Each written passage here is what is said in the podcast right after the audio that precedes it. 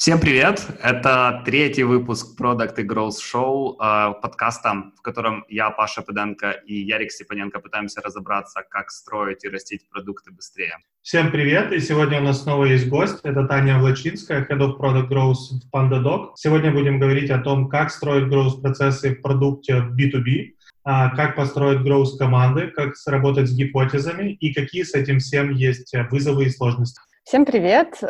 Немножко расскажу про PandaDoc. PandaDoc — это платформа для ускорения сделок. Мы помогаем командам, которые что-то продают, бизнес-ту-бизнес, закрывать сделки быстрее с помощью клевых документов и процессов вокруг них. Ну, это так, если очень популярно. Ты совсем недавно, я так, так понимаю, получила приставку Growth к своему, своему новому тайтлу. Расскажи немного, что у тебя в жизни поменялось и что это означает для тебя и для компании.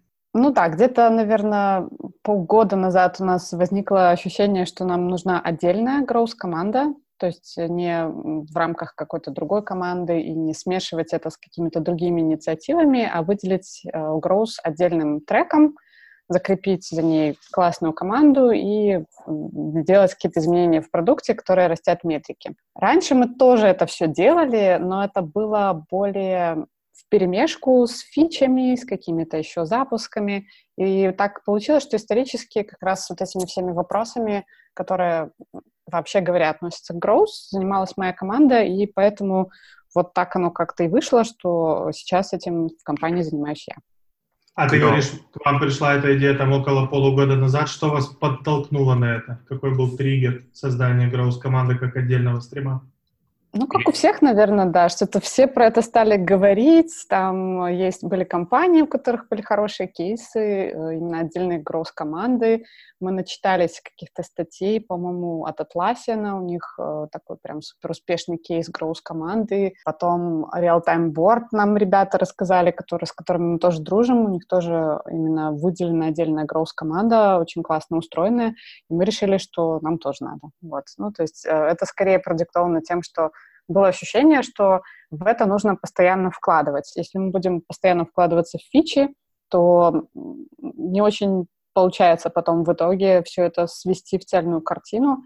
Вот, а growth-команда как раз-таки помогает закрывать какие-то провалы, да, в, в том, как в целом люди перемещаются по продукту, да, то есть там, если взять путь пользователя от там сайнапа до того, как он разбирается, пробует разные фичи и активируется, доходит до аха-момента, потом начинает пользоваться, продолжает пользоваться. Вот для того, чтобы выстроить такой более цельный путь пользователя, мы решили, что нам нужна growth-команда, которая будет постоянно сглаживать вот какие-то вот эти провалы в продуктовой воронке, которые там появляются неизбежно в связи с тем, что продукт растет, появляется больше фич, и э, такой получается немножко, не знаю, как это по-русски, mess. Беспорядок. Беспорядок. Слушай, это интересная тенденция, потому что когда мы год назад, будучи немного выпившими, придумали конференцию Growth Marketing Stage, которую мы с Яриком уже третий раз будем проводить, то мы кучу вопросов получали в духе, чем growth отличается от маркетинга, почему growth. Ну, то есть еще год назад в Киеве об этом говорили очень мало. Ну, под Киевом я сейчас, наверное, имею в виду украинскую тусовку в целом, потому что продуктов в Киеве одном, наверное, больше, чем во всей Украине в целом. Расскажи, как это в Беларуси развивалось? То есть что ты видишь в тех компаниях, с которыми ты общаешься, насколько эта тенденция видна? Или это... Ну, вы, грубо говоря, в PandaDoc это скорее исключение для белорусского рынка появления такой функции, или же это нормальная практика для белорусских компаний? Я бы сказала, что это скорее уже такая нормально устоявшаяся практика. Единственное, что у growth-хакинга, как у термина, есть немножко такой негативный оттенок, в том плане, что под growth обычно, ну не обычно, часто понимают какой-то такой очень полишинг э, частей в продукте. Ну, например, там вот в мобильных приложениях есть онбординговый экран, который тебя за- заставляет начать бесплатный триал, и потом с тебя деньги снимают за то, что ты забыл отменить подписку. И вот этот вот термин growth hacking, он ну, вот, частично стал ассоциироваться с вот такими действиями, направленными на улучшение там вот этого онбордингового экрана, там закрасить крестик, сделать там большую, большую кнопку, маленький шрифт, вот. И, к сожалению, ну вот есть, есть вот такая тенденция, да, и к этому относится немножко негативно. би ту би продуктов у нас, к сожалению, тоже не так много, чтобы это прям было там тенденцией, везде появлялись growth-команды. Не могу сказать, что много где это есть. Мы, наверное, в этом плане одни из первых. Ну, то есть в мобильном рынке они давно уже работают по вот этим всем принципам, а в би ту би немножко в Минске еще пока не могу сказать, что это прям какая-то, какой-то тренд. Но, опять же, все вот эти мысли с Запада доходят до нас, и я думаю, что постепенно у нас тоже все это будет появляться в большем количестве, потому что, на самом деле, фундаментально, еще раз, да, отделить именно функцию growth в продукте, как мне кажется, это очень-очень важно, и про это не то, что, ну, если, если этого, короче, не делать, то не очень понятно, как, как вообще продукт будет там расти и развиваться. Можно, конечно, без выделенной функции growth, но тогда это получится, ну, там, все равно, все равно кто-то в компании будет заниматься там проектированием первой сессии, там, проектированием эпти-стейтов, будет заниматься тем, что а, какими-то вопросами по прайсингу, будет тестировать разные варианты а, ценообразования или упаковки продукта в разные планы, да, то есть кто-то все равно этим всегда занимается, просто вопрос в том, что это может заниматься этим, может заниматься отдельная команда, которая на этом фокусируется и пробуя разные вещи, она уже знает, что она пробовала, и может идти дальше и немножко лучше результаты получать. А в вашем случае это кто-то, это команда, которая уже сформирована? У вас за эти шесть месяцев получилось укомплектовать команду или вы еще в процессе? Не, мы уже команду собрали. Да, у нас в команде два разработчика, аналитик, дизайнер, э, тестировщик и я, продакт.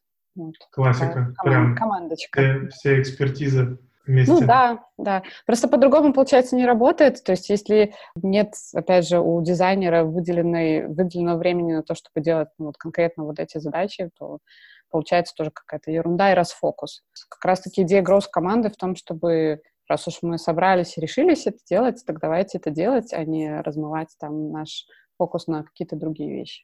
А есть какой-то отдельный кей пи ай в этой команде, и как он матчится к остальным кей пи ай?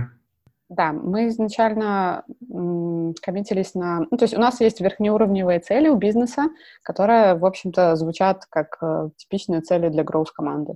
Например, нам нужно там, снизить лого-чёрн, э, снизить количество компаний, которые уходят от нас каждый месяц, да, то есть в абсолютном числе и в проценте от всех активных компаний. Ну, это такая цель, наверное, мне кажется, у всех такая есть, да. В ней нет ничего особенного. Вот. И вторая, э, вторая цель — это увеличить количество, ну, повысить конверсию, да, то есть как, как, тоже, как, наверное, как у всех, да. Поэтому здесь э, не могу сказать, что у growth команды какие-то там оде- отдельные цели от всех, они очень хорошо ложатся ну, в целом в те вопросы, которые у нас в компании решаются. Вот, единственное, что там э, команды продуктовые, они работают над этой целью, добавляя какие-то фичи или улучшая текущие фичи, поддерживая фичи старые. А мы, как growth-команда, пытаемся э, экспериментировать над тем, чтобы лучше объяснить продукт, пофиксить какие-то м, такие м, подводные камни на пути пользователей от э, того, что они пришли, что-то пытаются сделать, и чтобы у них там получалось это более гладко, чем это было до того, как мы начали вообще работать.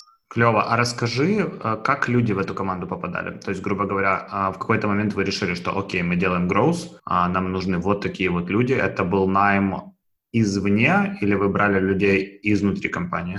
Мы взяли двух человек из... Нет, даже, наверное, трех человек извне и двух изнутри. И, ну, я не могу сказать, что там это хорошо или плохо. Если честно, у нас как-то сначала такая была установка на то, что нам нужны результаты, и нужно делать и фигачить, и как-то, ну, так завелось и поехало. Я, если честно, у меня тоже были опасения насчет людей со стороны.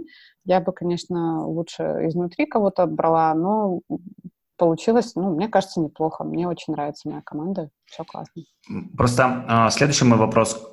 Когда вы запускали growth как функцию, как вы передоговаривались с людьми? То есть, грубо говоря, до этого они отвечали за одни метрики, теперь им нужно отвечать за большую часть фаннела. Как вот этот вопрос изменение метрики происходило, если он уместен для вас. Потому что я помню, когда у нас с Яриком был кейс э, запуска Growth, то мы увидели, что нам нужно по факту было людей, которые всю жизнь отвечали за одну метрику, всю жизнь, я имею в виду, с продуктом отвечали за одну метрику, э, заставить, э, попросить, смотивировать, э, начать отвечать за метрики чуть глубже по фану. Был ли у тебя такой кейс? Если был, то расскажи, как ты с ним работала. А, а вот эти люди, которых нужно было переубеждать, они были кто? Ну, это маркетинг был.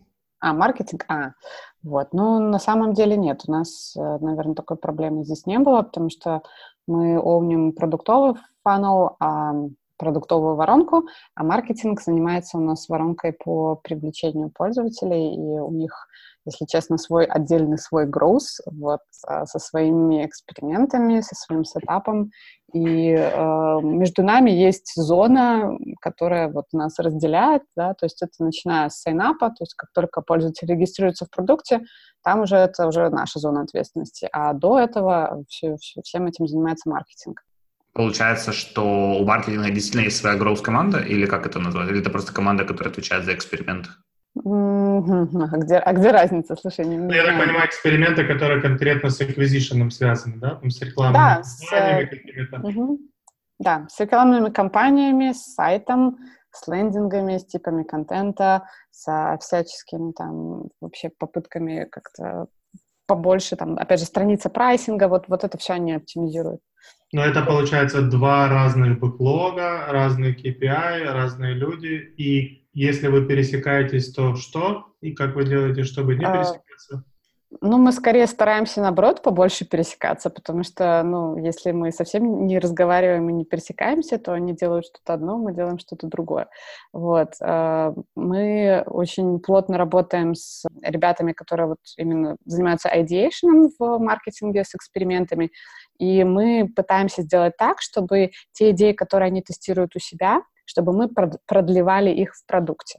То есть, например, ребята решают запустить новый план, да, то есть или там попробовать с какой-то с какого-то определенного канала привести людей.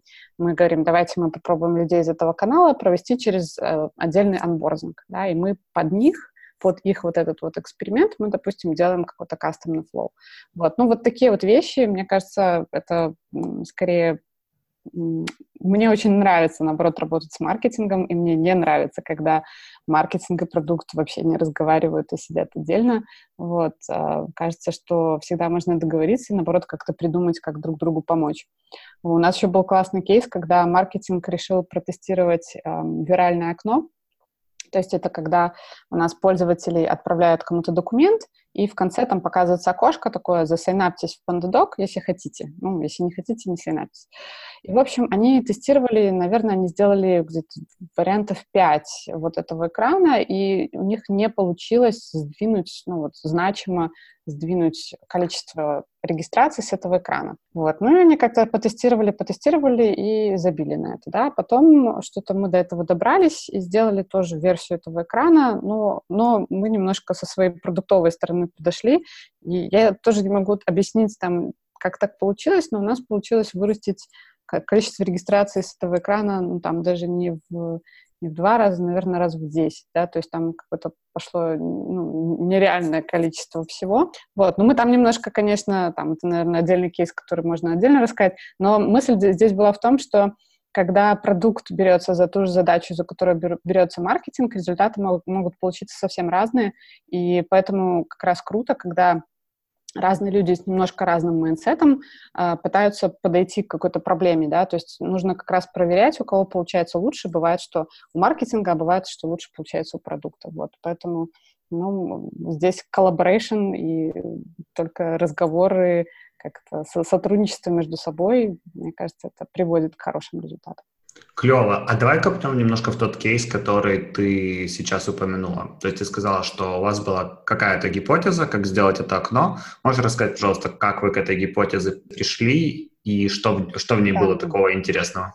Ну, мы вообще думали, что у нас есть вот этот виральный канал, да, то есть, естественно, наши пользователи рассылают другим людям документы, да. Мы думали о том, как бы нам так сделать, чтобы этот канал действительно немножко у нас пошел поживее, люди начали оттуда, больше людей оттуда регистрировались, потому что по, опять же, данным маркетинга и по данным ребят с продажами, люди, которые уже видели документы, которые им приходили с PandaDoc, и у них есть какая-то похожая потребность, ну, тоже что-то такое посылать, такие люди, они лучше конвертируются, да, то есть были хорошие, хорошие лиды приходили, в общем, из этого канала. И вот у, у них была гипотеза, что нам, если мы подрастим оттуда какое-то количество лидов, то, ну, собственно, у нас увеличится количество классных лидов, да. Вот. Вопрос был только в том, как это сделать, ну, то есть они попробовали, ну, и потом мы попробовали, вот. И мы сейчас тоже находимся в таком вот, в таком промежуточном состоянии, когда мы хотим продукт чуть-чуть приоткрыть, открыть, вот, сделать его э, как-то не то, что немного более бесплатным, но придумать, как нам сделать бесплатную версию продукта и таким образом тоже получить больше пользователей, получить больше э, brand awareness, э, узнавание бренда. Узнаваемость бренда, да, вот. И поэтому у нас, мы, мы к этому подошли с такой стороны, что мы бы хотели сделать какую-то бесплатную версию нашего продукта, но мы хотели сделать это осторожно, да, так, чтобы не, не каннибализировать выручку, да, скажем так. Поэтому у нас вот как раз на пути к какому-то такому бесплатному продукту мы придумали бесплатную версию PandaDoc для людей, которые получают документы. Вот у нас была такая гипотеза, да, что если мы предложим людям вот такой продукт, то они в него там, с удовольствием зарегистрируются, ну а дальше наша задача будет у них вызвать каким-то образом интерес в целом к продукту, не только к тому, чтобы они там видели свои документы, но и пробовали посылать сами. Вот, ну и вот, собственно, вот мы к, к этому идем, да, то есть теперь у нас сложность в этом состоит в том, что у нас теперь с вирального канала приходит людей больше, чем с сайта, но, но конверсия там, ну, в разы ниже, да, то есть и здесь там есть тоже разные гипотезы на этот счет, там, начиная от того, что понятно, что там не очень, что у них нет вот в данный момент у них, у этих людей нет потребности в том, чтобы пользоваться продуктом в целом, с одной стороны, а с другой стороны, мы, может быть, недостаточно их пушим к тому, чтобы они попробовали, потому что, ну, когда раз человек зарегистрировался, значит, он что-то уж там все равно хотел. И э, такой полноценный канал из этого мы, кажется, не построили. То есть у нас, конечно, из, ну, оттуда были конверсии, но они идут постоянно, но маленькие, да, и вот как раз сложность в том, чтобы, когда ты получил там большое количество э, тех же самых лидов, из них выбрать тех, которые достойны разговора с сейлами и показывают какой-то там э, интерес к продукту. И, с другой стороны, как нам с помощью самого продукта, без э, направления этих людей к нашим продавцам, как людей этих заинтересовать самим продуктом и дать им возможность им попользоваться. А быстрый вопрос про то, что насколько они готовы разговаривать с сейлами, это как-то автоматически определяется или выручками это делается? Значит, у нас есть э, несколько моделей лид-скоринга, да, которые скорят людей, которые ходят по сайту, потом те люди, которые уже зарегистрировались в продукте, просто про них мы собираем много информации на самом сайнапе, и мы собираем поведенческие данные, то есть что они делают в продукте. И вот, короче, вот для вот этих двух групп людей, то есть которые просто походили и те, которые уже зарегистрировались, они попадают в, в модель лид-скоринга, да, и по этой модели они делятся на категории, да, то есть и там есть такие, типа, самые, самые перспективные, чуть-чуть чуть менее перспективные, ну, там еще меньше, еще меньше. Вот с, с двумя первыми разделами у нас в основном работают наши сейлс-команды. Там достаточно громоздкий процесс, не знаю, стоит ли про это рассказывать. Мне скорее интересно, как модель работает. То есть у вас какое-то домашнее, скажем так, ваше собственное решение, или вы какой-то сторонний продукт используете? У нас своя модель, которую наши ребята, дата-сайентисты, написали. До этого мы использовали HubSpot. В HubSpot есть довольно простой, вот такой, как вообще две палки скоринг. Как мне кажется, для начала вот его более чем достаточно. Для каких-то там уже дальнейших, более серьезных вещей, да, можно, ну, можно написать свою модель. В принципе, там по правила, те, которые в HubSpot у нас были, там просто такие есть, были правила, которые э, говорят, что, ну, если человек там пришел там из США, значит, ему там плюс там, сто баллов, да, там, если он пришел со страницы прайсинг, еще там плюс двести, да, и так далее. И там было где-то около пятьдесят таких правил, вот, а про модель, которую ребята дата-сайентисты написали, я вам подробно ничего не расскажу, потому что там какая-то своя там нейронная сеть, она там как-то обучается, вот, в общем, машин лернинг. А раз мы про гипотезы заговорили, можешь, пожалуйста, рассказать, как построен процесс генерации гипотез в команде? Сколько их в спринт, в месяц, в квартал, сколько успешных, сколько провальных? Давай, давай с генерацией, да, то есть у нас исторически было, у, все, у всех как-то, как оказалось, было очень много идей, чтобы такого сделать в продукте, чтобы у нас там метрики подросли. Вот, и мы начали с того, что вот со всех активных контрибьюторов в эти идеи мы собрали такой спредшит, не побоюсь этого слова, да, с, со всеми, со всякими-всякими-всякими-всякими идеями. Собирали с кого?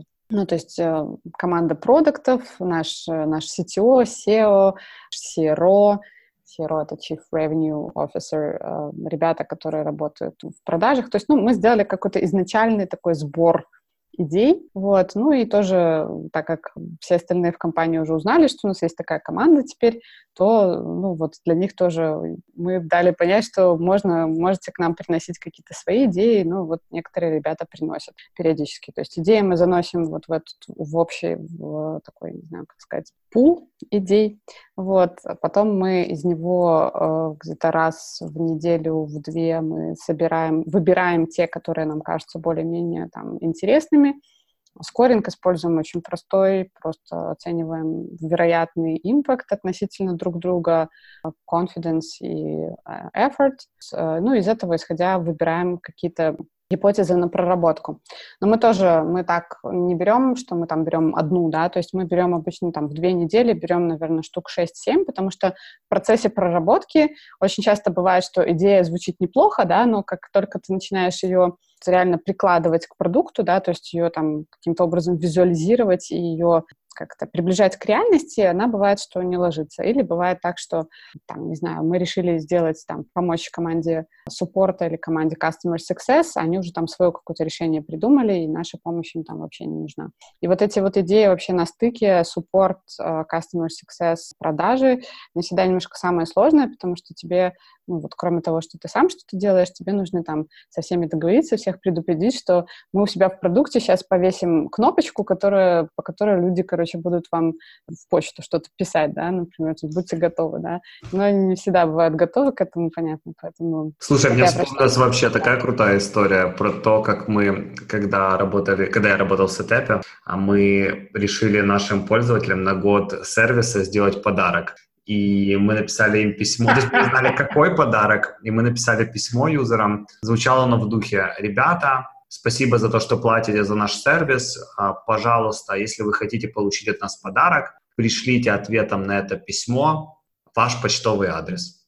И мы думали, что, ну, не знаю, там двадцать человек пришлет свой почтовый адрес. Нет, мы не думали. Дело в том, что мы не думали, сколько людей пришлет наш свой почтовый адрес. Будь честным до конца. И нам а, чуть более трех тысяч людей прислали свой адрес. И тут началось самое интересное, потому что даже если... Uh, ну и, кстати, из семидесяти двух или семидесяти шести стран это все произошло. То есть даже если бы мы на каждого пользователя потратили на десять долларов, да, это сразу там сколько, тридцать тысяч долларов нам бы стоило эта э, неосторожность.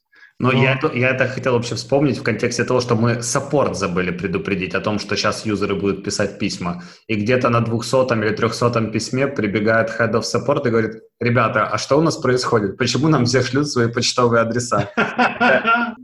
Да, да, вот, вот, вот, вот, чтобы такого не было. Вот, короче, вот эти гипотезы, как по мне, они самые сложные. Вот я им в эффорт еще добавляю сразу немножко, потому что пока пойдешь со всеми договоришься, уже можно там пять раз в продукте что-то поменять. Так, значит, это было про гипотезы. Ну, то есть сколько у нас всего гипотез сейчас, например... Давайте я просто, чтобы не быть голословной, прям гляну.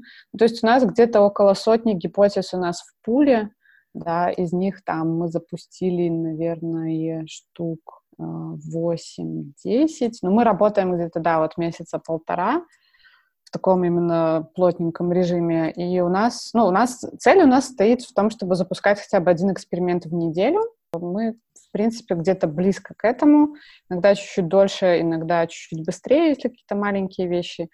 Вот, но, в принципе, где-то так и получается. Ну и, как я сказала, то есть мы в спринт берем там, например, шесть-восемь таких именно сыроватых, да, то есть я вместе с дизайнером их прорабатываю и потом отдаю уже ребятам. И у нас такой получается как, ну, такой, не знаю, может быть, стандартный цикл, то есть у нас есть вот этот митинг, в котором мы с командой разбираем потенциальные гипотезы, то есть это скоринг и, ну, обсуждение каких-то идей, которые у нас насыпались. Может быть, там кто-то приносит еще идеи, мы их добрасываем, обсуждаем.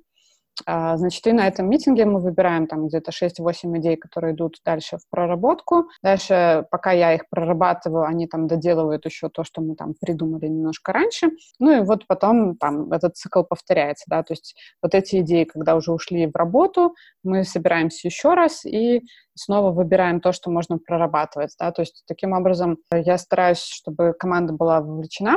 И, ну, ребята, на самом деле, очень интересные идеи приносят, и в таком живом обсуждении рождается очень много всего интересного. Кто основной генератор гипотез или в какой-то равной степени? Ну, в равной степени ребята, которые, ну, вот с нами недавно, конечно, немножко тяжелее, с одной стороны, а с другой стороны, у них глаз не замылен, и они в продукте как раз видят многие косяки, которых мы уже не видим. Я работаю в Панде уже два года, и на какие-то вещи я уже не обращаю внимания, а вот новые, свежие люди обращают. Немножко, да, все, все понемножку, и я, и дизайнер, и аналитик, и ребята-разработчики, и наши там вот си ти о и си и о, ребята, которые там из э, команды биллинга тоже интересное всякое приносят. Ну, то есть, ну, как-то так не могу сказать, что кто-то есть основной генератор. Мы, мы скорее работаем как, как такой фильтр, да, то есть кажется, что идей очень много, но часто бывает так, что вот не все идеи применимы в реальности, да, то есть кажется, что идея классная, а вот пойди и сделай, да, вот здесь начинаются вопросики. Слушай, ты сказала, что вы тестите в среднем одну гипотезу в неделю, если я правильно тебя понял. Мы релизим, да, один okay. эксперимент в неделю, да, но измерение, конечно, идет дольше. То есть эксперимент может висеть э, там, и месяц, и два. Вот это был мой потому следующий что... вопрос, да. Потому что би ту би продукт, трафика, мне кажется, у вас в любом случае ограничено есть какое-то количество. Вы не можете закупать все подряд и смотреть, как они конвертятся. Как вы вот, эту вопро- вот этот вопрос с трафиком решаете? Мне даже, знаешь, интересно скорее это с точки зрения того, что в разных частях продукта даже разное количество трафика, разными функциями пользуется разное количество людей. Как вы балансируете mm-hmm. вот этот вопрос количества трафика, который потенциально увидит этот эксперимент по соотношению к... тому импакту, который потенциально такой успешный эксперимент может принести? Слушай, ну это вот э, тяжелый вопрос, и сейчас у нас большинство тестов, которые есть, это тесты так называемые до-после, да, то есть мы э, делаем изменения в какой-то там большой, широкой части продукта, через который проходит много людей, и мы делаем там не совсем чистое АБ, а делаем... У нас было до, мы зафиксировали, да, зафиксировали после. Какие-то просто метрики у нас довольно стабильные, то есть если, например, взять там нашу активацию, да, то она у нас, ну, настолько как-то ровная, да, что можно верить, ну, тому, что если мы вот в продукте кардинально больше ничего не меняем, и мы запускаем только наш эксперимент, то он и повлиял. Вот. А с другими вещами там немножко сложнее, да, то есть, например, там активация еще ладно, там у нас там еще там, может быть, ну, где-то тысячи людей в месяц, да, а если взять, например, флоу для отмены подписки, да, то есть там у нас будет там, ну, пару сотен, да, там двести-триста человек, вот, и там, конечно, тестировать какие-то изменения нужно дольше, да, ну, и там у нас уже возникают вопросы, но там, опять же, с другой, ну, с другой стороны, там мы больше ориентируемся в том числе на абсолютные цифры, то есть если мы с нашим каким-то вот решением спасаем больше кастомеров, и они не доходят до отмены аккаунта, то в абсолютных цифрах, ну, в принципе, тоже можно посчитать. Вот, то есть, да, там, может быть, это не суперстатистически значимо, но, по крайней мере, очевидно, кажется очевидным, что лучше предлагать варианту, какие, лучше предлагать пользователю какие-то варианты, чтобы он не отменил аккаунта, например, спустился на более низкий план или там поговорил с кем-то из нашего там суппорта и так далее, да, то есть кажется, что это в любом случае лучше, чем не делать ничего и давать пользователю просто уходить. Вот. Поэтому, ну, вот с такими изменениями я не могу сказать, что да, у нас там есть там э, достоверные результаты, ну, либо какие-то эксперименты нужно крутить просто дольше. А насчет именно таких чистых АБ, какие-то вещи вот ребята из маркетинга делают, делают АБ на сайнапе и на сайте, на страницах, где очень много трафика, там все хорошо получается. Есть у нас много именно АБ-тестов на форме регистрации и на странице цены. Вот, там точно знаю, что, ну, там все хорошо с этим. У нас в продукте похуже. Слушай, дай один совет человеку, который хочет запускать growth-функцию в би ту би. На что вообще смотреть? Что ты считаешь самое основное, чтобы эта функция запустилась и нормально существовала? В общем, если дать один совет человеку, который начинает growth-функцию в би ту би, начинаем с того, что мы строим воронку в продукте от регистрации до конверсии и очень-очень подробно простраиваем ее в том месте, где у нас потенциально человек чувствует ценность от продукта. То есть то место, где идет речь про активацию, да, пользователя, что, чтобы он проходил обязательно через какие-то части продукта, которые являются самыми-самыми ценными, демонстрируют ему, что он вообще может с этого получить, чтобы когда он уже дошел до покупки, у него в голове сформировалось понимание, зачем ему вообще это нужно.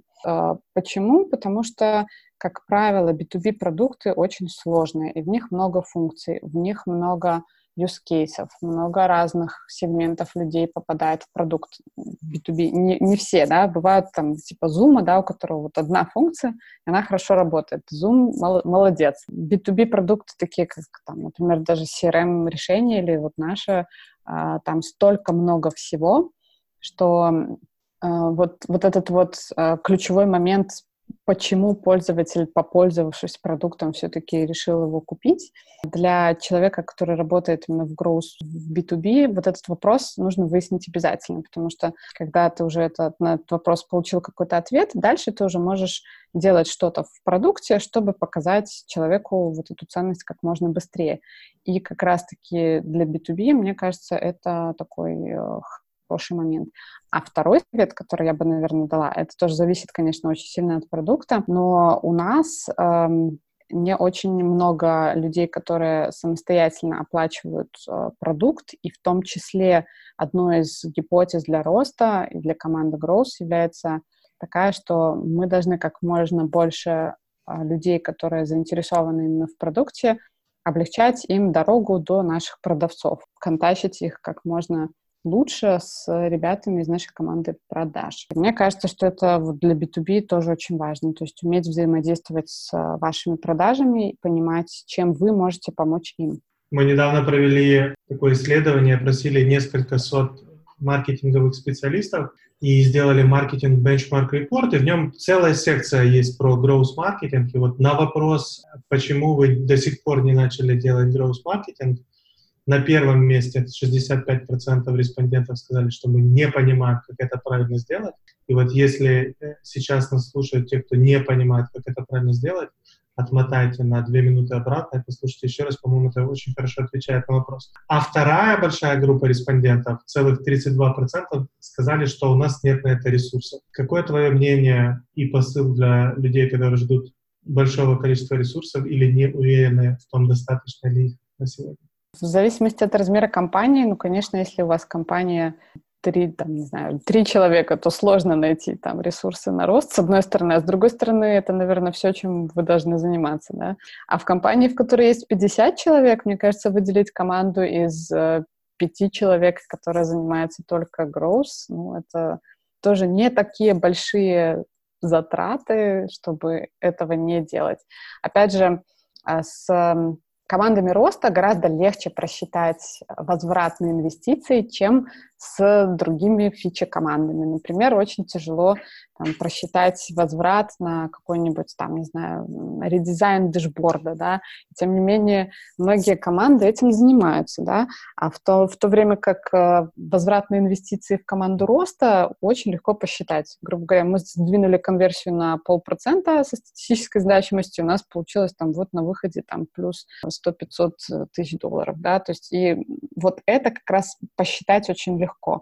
Грубо говоря, если вы не хотите э, рисковать сильно, попробуйте хотя бы, да, то есть если не пробовать, то, конечно, ничего не получится. Как раз-таки посчитать, эффективно ли работает гроус-команда, гораздо легче, чем, например, работают там фича-команды, если кто-то так еще делает. Ты сама затронула эту тему фича-команд. Расскажи, как в PandaDoc вы алайнитесь между growth и другими фича-командами и как вы по целям выравниваетесь? Ну, наверное, я тут немножко тогда про нашу структуру расскажу, потому что у нас не совсем такие тоже типичные фичи-команды. У нас э, команды, которые работают скорее, я бы сказала, по сегментам пользователей.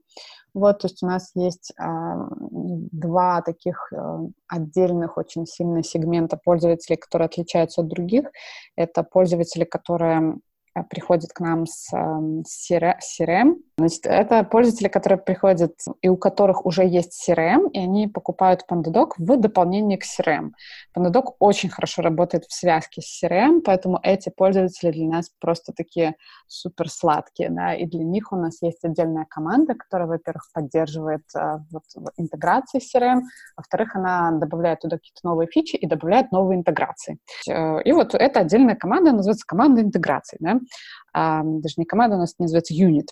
Потом у нас есть отдельный юнит, который тоже занимается таким отдельным сегментом пользователей, которые проводят через PandaDoc платежи. И у них тоже все, в общем-то, понятно. У них есть свой фаннел, они рекламируют платежи через PandaDoc всем пользователям PandaDoc, а потом с теми, кто заинтересован, они там занимаются, тоже занимаются тем, чтобы люди нашли эти платежи, чтобы они установили там интеграцию с платежными системами, чтобы они дальше пользовались этим всем, да, то есть у них есть свой фаннел, который они оптимизируют. Вот, и в интеграции то же самое, то есть у них есть свой продукт, ну, такой свой, свой маленький фаннел, который они оптимизируют, начиная от того, что, чтобы к ним больше людей заходило и пробовало ставить интеграции, заканчивая тем, чтобы люди продолжали ими пользоваться и не забивали. Так, значит, это вот две команды. И потом есть э, моя команда, это команда Core, есть команда, которая занимается редактором документов. Соответственно, у команды, которая занимается редактором документов, у них э, немножко другие цели, и они у них скорее э, не в метриках, а в том, чтобы, скажем так, они переписывают старый редактор на новые рельсы, и для них основная цель — это, во-первых, ну, сделать все те же фичи, которые были в старом редакторе, и, во-вторых, э, улучшить его experience, потому что тоже там исторически по самому редактору было очень много всякого пользовательского фидбэка, вот они все это подсобрали и там заново все это переделали, и стало, ну, и закрыли очень много проблем, на которые пользователи раньше жаловались. Вот, и задача команды редактора, в общем-то, сделать так, чтобы пользователи, ну, попользовались как можно большим количеством фич в самом редакторе, да, то есть добавляют туда что-то, что будет для них полезно, и при этом не там сильно портило там их ощущения от, от всего этого. Вот, значит, есть команда редактора, есть наша команда, мы занимаемся, у нас тоже там исторически было все что угодно, да, поэтому вот так и получилось, что юнит называется Core, внутри Core мы вот как раз выделили вот эту growth-команду. А остальная часть Core занимается организацией документов, фильтрацией, поиском. У нас еще ребята, которые есть ребята, которые занимаются перформансом, потому что у нас большой продукт начинает сильно тормозить. Вот. Поэтому необходимо было выделить тоже отдельную команду, которая занимается именно улучшением скорости того, как работает PandaDoc. Ну и получается так, что вот э, интеграция, у них такой отдельный свой сегмент, с которыми они работают, у, у пейментов, э, у, у платежей, команды платежей у них тоже, и э, с ними очень легко выравниваться, потому что у них немножко отдельные сегменты, и какие-то вопросы по активации и по включению вот этих всех штук, они сами все это делают, да, то есть за них это делать не нужно. Вот, с командой редактора мы общаемся очень плотно, потому что а, как раз-таки, ну вот, очень многие вещи лежат на стыке, а, которые касаются именно роста, и, как правило, если там в продукте что-то сделано неудобно, да, там в самом редакторе, то это нужно просто ребятам предупреждать, что, ребята, мы хотим у вас вот здесь что-то поменять. Или они нам говорят, что, а вы пока здесь не трогайте, мы тут сами поменяем, да, ну это м- происходит просто на, я им в чатик пишу, ребята, мы вам делаем вот это, или там, а не против ли вы, что мы сделаем у вас вот здесь. Вот, ну и, в принципе, все. Пока что все хорошо.